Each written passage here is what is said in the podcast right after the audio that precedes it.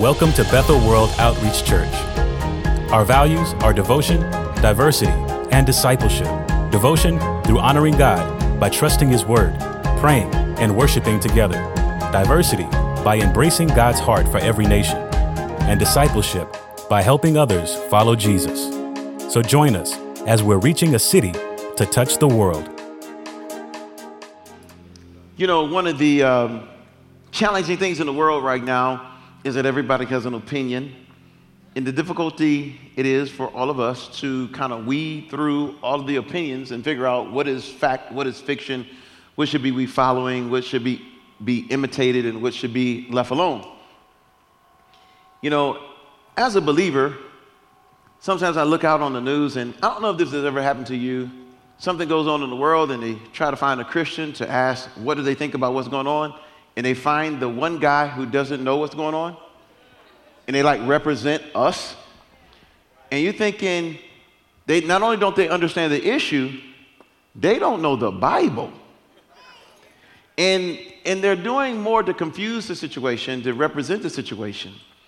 See, seems like our world is becoming more like that the identity that we maybe have as a Christian, or identity even with your own gender, or as a person of this type of group or that type of group, it's all just convoluted and confusing and gray. And you begin to ask yourself the question, where is clarity found about what we really are, who we really should be, how we should be really acting or thinking? Because there's times that I see people laughing at stuff that we should be crying about, and crying at stuff maybe we should be laughing about, and there seems to be an imbalance to what's being presented. Now, I know that we all have felt this at some point or another, but I believe that the Scripture actually deals with this emotion in this situation, and I believe it's dealt with in Acts 2. In Acts 2:42, God gave me this scripture maybe 2 years ago, told me this is something that was going to stabilize our church and help us be a church and help us actually understand our identity. If we could go back to the beginning where the church was birthed, and we could imitate or in some ways see the example of what they were and try to flow like that, we'd be better. Let me set it up before we start reading through Acts 2 together. Jesus has died, Jesus has been buried, Jesus is raised from the dead, Jesus has given them the word to go into all the world and preach the gospel to every creature. He's told them, before you go, you need to wait in Jerusalem so you can be endued or clothed with power to be a witness to the world. They go and wait in what's considered an upper room. 120 of them have been there for about 50 days. And all of a sudden, the men that were in there, the women that were in there, the Bible says there came a sound from heaven as a rushing mighty wind, and the Spirit began to fill the place where they were sitting, and there became cloven tongues like as a fire that sat upon each of them, and it all began to speak in tongues as the Spirit gave utterance. And the people on the outside who heard what was going on the inside said, them people crazy and drunk. The people on the outside also said, I can understand them, because they were people from all over. I can understand them praising God in my own language. Something miraculous was beginning to happen, because the people on the inside were honoring the Word of God. They were worshiping together, and they were praying together, and something explosive happened. Verse 41 says it. So those who received the word and were baptized, there were added that day about 3,000 souls. There is the church acting right, talking right, living right, being together, focused on Jesus, and now people are added. I don't want to be added to a church that doesn't have the word. I don't want to be added to a church where the people don't want to worship together. I don't want to be added to a church where the people don't pray. But when the mission of the church is to be together, to honor God like that, and then to represent to the world how good it is on the inside, people are always added. When's the last time someone was added because of the way you relate to God and the body of Christ? Are you perhaps the person on the news giving the representation of the body of Christ that is false? Or are you the person that's on the news giving the representation of the body of Christ that calls people to say, I want to be in that? Yeah. I want to help you understand that the people that were added that day asked to be added. They saw that what was going on, and Peter began to preach that these people are not drunk, but they have what the prophet said in the old days. And they said, what do we need to do to have what you have? He said, repent, be baptized. Do you mean to tell me that God can do something so extraordinary through our unity, through us honoring him, through us worshiping together, that people will start asking you, what do I have to do to have your Jesus? It won't be false advertising, because it would be average. So look at verse 42. It's going to show us that in the early church, there were three characteristics that really built the church. This church was built a certain way, and the same way we want Bethel to be built, the same way we want to be. And I want to say this. The church is not the building independent of the people. You can have church in a movie theater. You can have church in your home. You can have, if you're going to honor God and people are going to collect together, you are the church. What makes this building significant is all of us together. What created the move of God was everybody together. We'll get to it. So let's look at verse 42. And they devoted themselves to the apostles' teaching, to fellowship, to breaking of bread, and to prayer. Devoted. They were consistent. This is where their heart was. They weren't on again, off again. They weren't every other Sunday, every third Sunday, once a month Sunday. They weren't sometiming. This is all the time, every time. If you want to find out what you're devoted to, just follow your own self around for a week. That's crazy. Hold on. Follow your own self around. Yeah. If you want to see what you're devoted to, monitor what you pay attention to on a daily basis. And then you see. But some of you, you're devoted to yourself. You're devoted to being in the mirror. You're devoted to being on your social media. You're devoted maybe to your school. And when you start thinking about your Jesus time, your community time, your church time, it is the minority place in your life instead of the majority place in your life.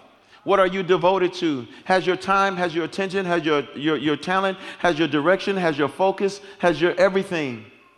For me, I know that I can be devoted to the wrong thing very quickly during football season, because I want to watch all the teams all the time. Sports Center stays on because I can't miss a stat. Even though it repeats, I listen to it on repeat. I don't know what that is. It's my devotion to it. What are you devoted to? And how come the word of God, which is what they were devoted to, the apostles' teaching, doesn't take that level of a prominence in our life? How often do you read the word? Is it a 5-minute read? Is it a 10-minute read? Is it an hour-long read?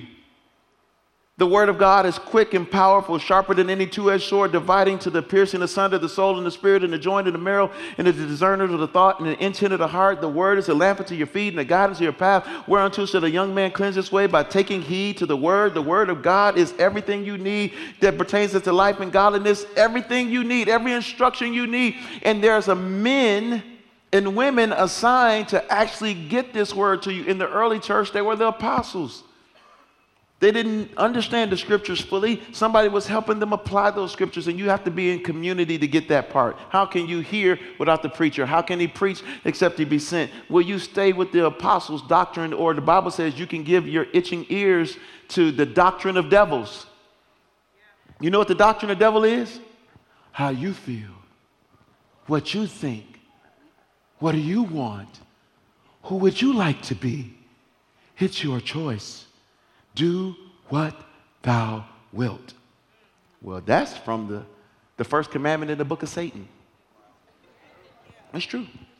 Do what you want. To fellowship. Where do you give your heart, your attention, your partnership? Where do you give yourself? Do you have giving yourself to books? Some people say, I just love dead people. They just love reading. They're giving themselves to fellowship with something that's not alive. What do you give yourself to? I'm talking about when you give and you receive. You need to give something and you need to receive something so you can be in fellowship, partnership. You can be yoked up together. You can share one another's burdens. When's the last time you've been in true fellowship where somebody knows you raw? Are you afraid to show someone your wounds, see someone else's wounds, to let somebody know what you're really struggling with? Because there's something about confessing your faults one to another that you might be healed. The other thing that they said, they went to the breaking of bread. And if you've never been excited that the breaking of bread was in the Bible, I'm excited for you. God believes that eating is a spiritual exercise. He doesn't want us to be hungry. He wants us to eat. He don't just want you to eat vegetables and meat. He wants you to eat cakes, pies, and candy bars, fruit roll-ups, popsicles. Hallelujah. Yeah. You know, praise God. Food is in the Bible. I've been released right now. All the saints that cook in the house are receiving food in Jesus' name. The thing I like about food is that you're going to need to eat at some point in every day, but it's not about eating alone. It's about eating with others. Sometimes when you eat with some other person, you have time. People say, I can't find time in my day. Yes, you can. You're going to eat. You can eat with somebody. This eating was far more comprehensive. This breaking of bread was coming to the Lord's table, the communion table, a place of remembering what the Lord has done for you.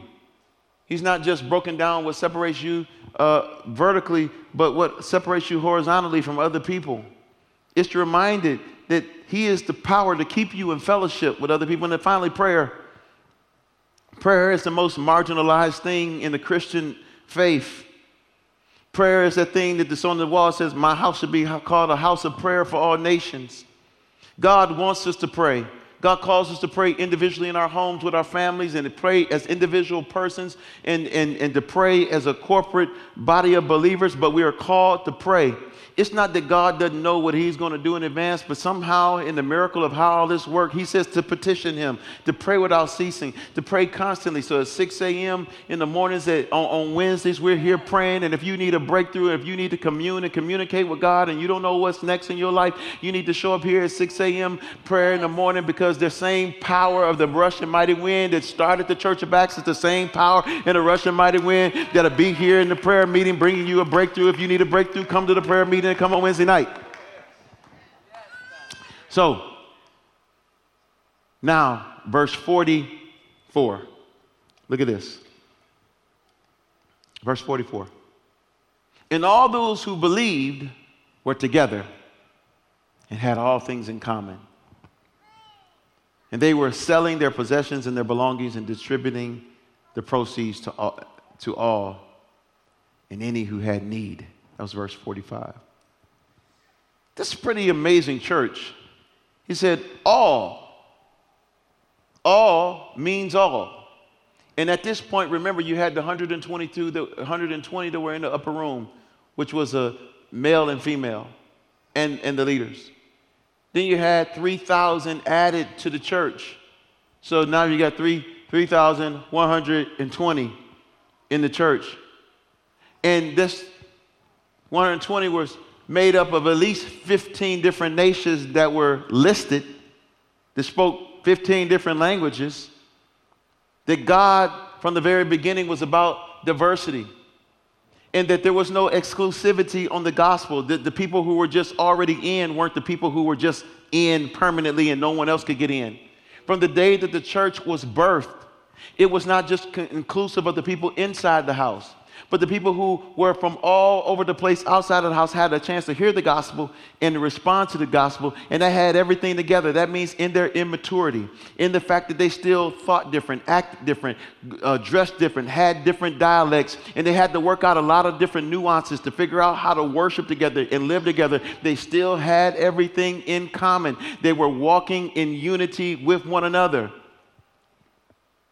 This world has failed to learn to know how to walk in unity. Even though we're called the United States, we still have a problem uniting and walking together. But we're doing a unite prayer walk at 3 o'clock today that will display the body of Christ, every tribe, every tongue, every nation, walking together and being together.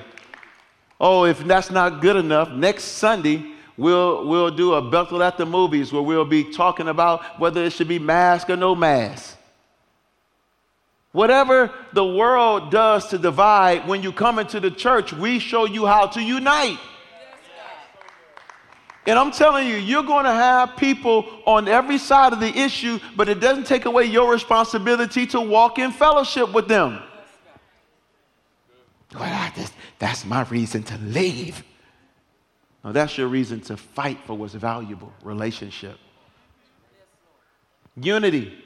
The Bible says when we're in unity, according to Psalm 133, it's there that he brings an anointing. When you're in unity, you can get a healing. You can get a breakthrough. You can get clarity. You can get freedom. You can get salvation. You can get whatever you need. That unity kind of supercharges the room where what was impossible starts to become impossible because of the unity.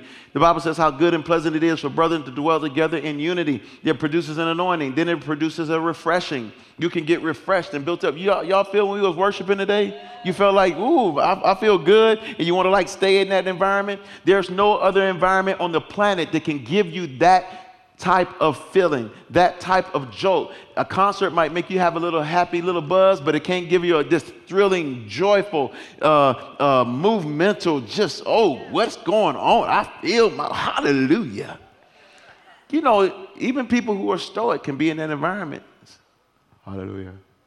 It makes you say it. Or commands a blessing poured out. You don't have resources. Well, what were they doing? They were constantly selling and distributing. They were having a moment where they had a yard sale or a church rummage sale and they sold something and helped some people. No, they had a perpetual, consistent attitude where I'm concerned about your needs and I'm going to do my part to meet your needs, even if I got to sell something so we can have something in common. To build a great church, you need to embrace God's heart for every nation. Yeah. To build a great church, you need to embrace God's heart for every nation. To build a great church, you need to have a heart of devotion. And this last part of the verse, let's go to verse 46, because I think it's going to help us see exactly in building a great church what you need in discipleship. And day by day, attending the temple together and breaking bread in their homes, they received their food with glad and generous hearts, praising God and having favor with all people.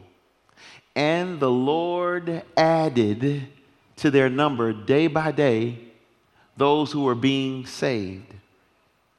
I love the scripture in Matthew 16 because God says, I will build my church, and the gates of hell will not prevail against it.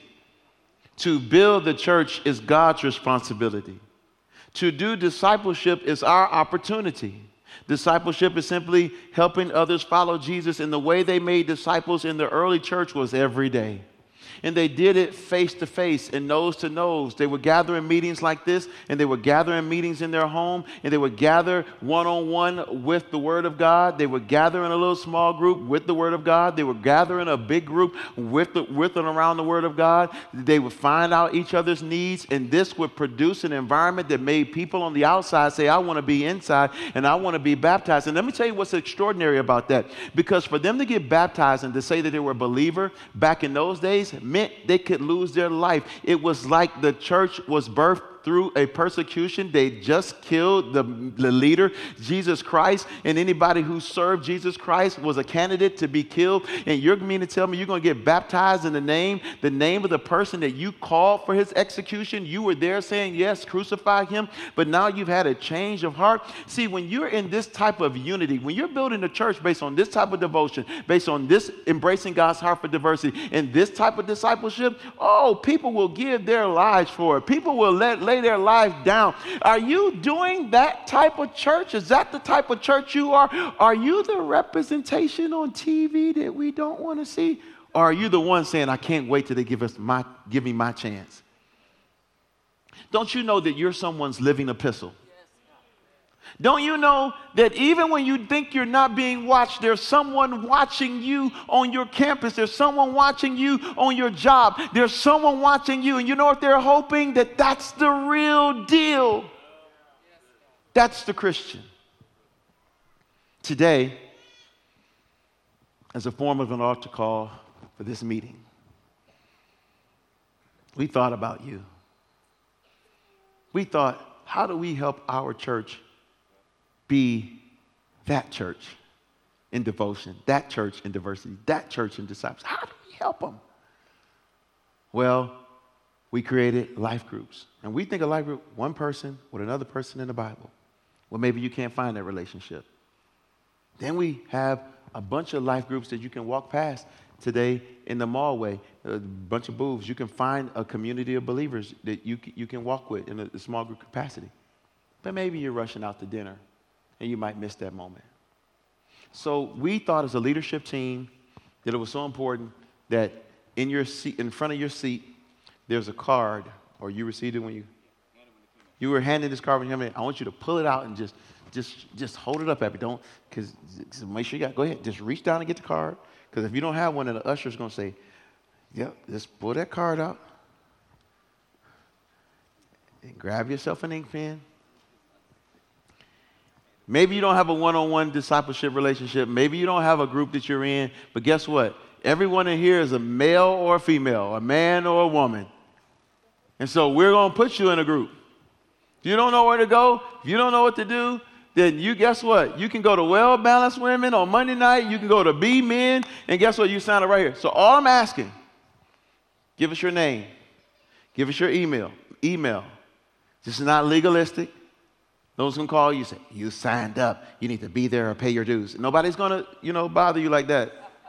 But somebody's going to give you a gentle reminder that you're in this family, and if you don't know where your place is, we can help you find it. This is your next best step. Out there in the mallway is your next best step. Right here, you might be sitting next to a person that could be a friend for the rest of your life. That's your next best step. When you finish filling this out, on the way out, I want you to put it in the giving box. Stand to your feet.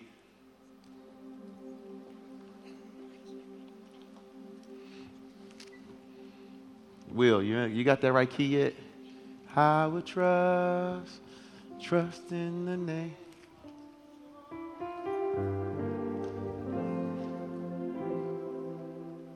Trust. It keeps ringing in my spirit. Because the early church had to trust each other. To be in church, you're going to have to trust another fallen human being. Somebody who can disappoint you. Somebody who can break your heart. Somebody who can let you down. God said you got to trust them. But then there's a terrific thing. It's beyond trusting them. It's trusting the Lord through them. You're going to have weaknesses. You're going to make mistakes. But the church is still worth it. We'll get to be together for all eternity. Let's practice in this world now. I'm going to pray for you. And there's three things I want you to do when you leave here. One, I want you to make your own personal commitment how you're going to represent the Church of the Lord Jesus Christ as an individual believer. How you're going to be devoted, diverse, and a disciple maker, a disciple that makes disciples. Second, that you're not going to be here in isolation. Be in a big group, but spend more time on your phone than with people. What's ever dividing you from people, you're making a commitment today. I'm not going to be divided. Nobody's telling you who to spend time with, but you got to spend time with somebody. Life groups out there. Thirdly, and to me this is the most exciting, the church that was early on did not hold the message of Jesus Christ hostage. It spilled out beyond their place of worship. You have an opportunity for the love of God that's in you to spill out beyond this house and to bring somebody into the house. Next week, next Sunday, we're going to play a Bethel at the Movies, Remember the Titans. It's going to be an opportunity for you to partner with this church to see somebody who's outside of the glory come inside of the house. Next Sunday's a big Sunday not to miss. Next Sunday's a big Sunday to get somebody who's lost. Because we're going to do what the early church did. See somebody who's not added to the body of Christ added. Will you partner with your church next Sunday? Can I get you, if you're going to partner with us next Sunday, let's do our work. They might say no. Just raise your hands up. And even raise it in faith. Maybe you say, I don't know how to talk to people. Maybe just send a text. Send an email. Say, I think maybe you should come. You know, whatever you got to do. Lord, I pray for all these. Thank you today for their life. Thank you for their love. Thank you for their obedience. Would you bless them? Would you help them do the work of the Lord? Help us continue to grow as a body of believers. We're going to continue to praise you and thank you for all things. In Jesus' name, amen. Give God a round of applause.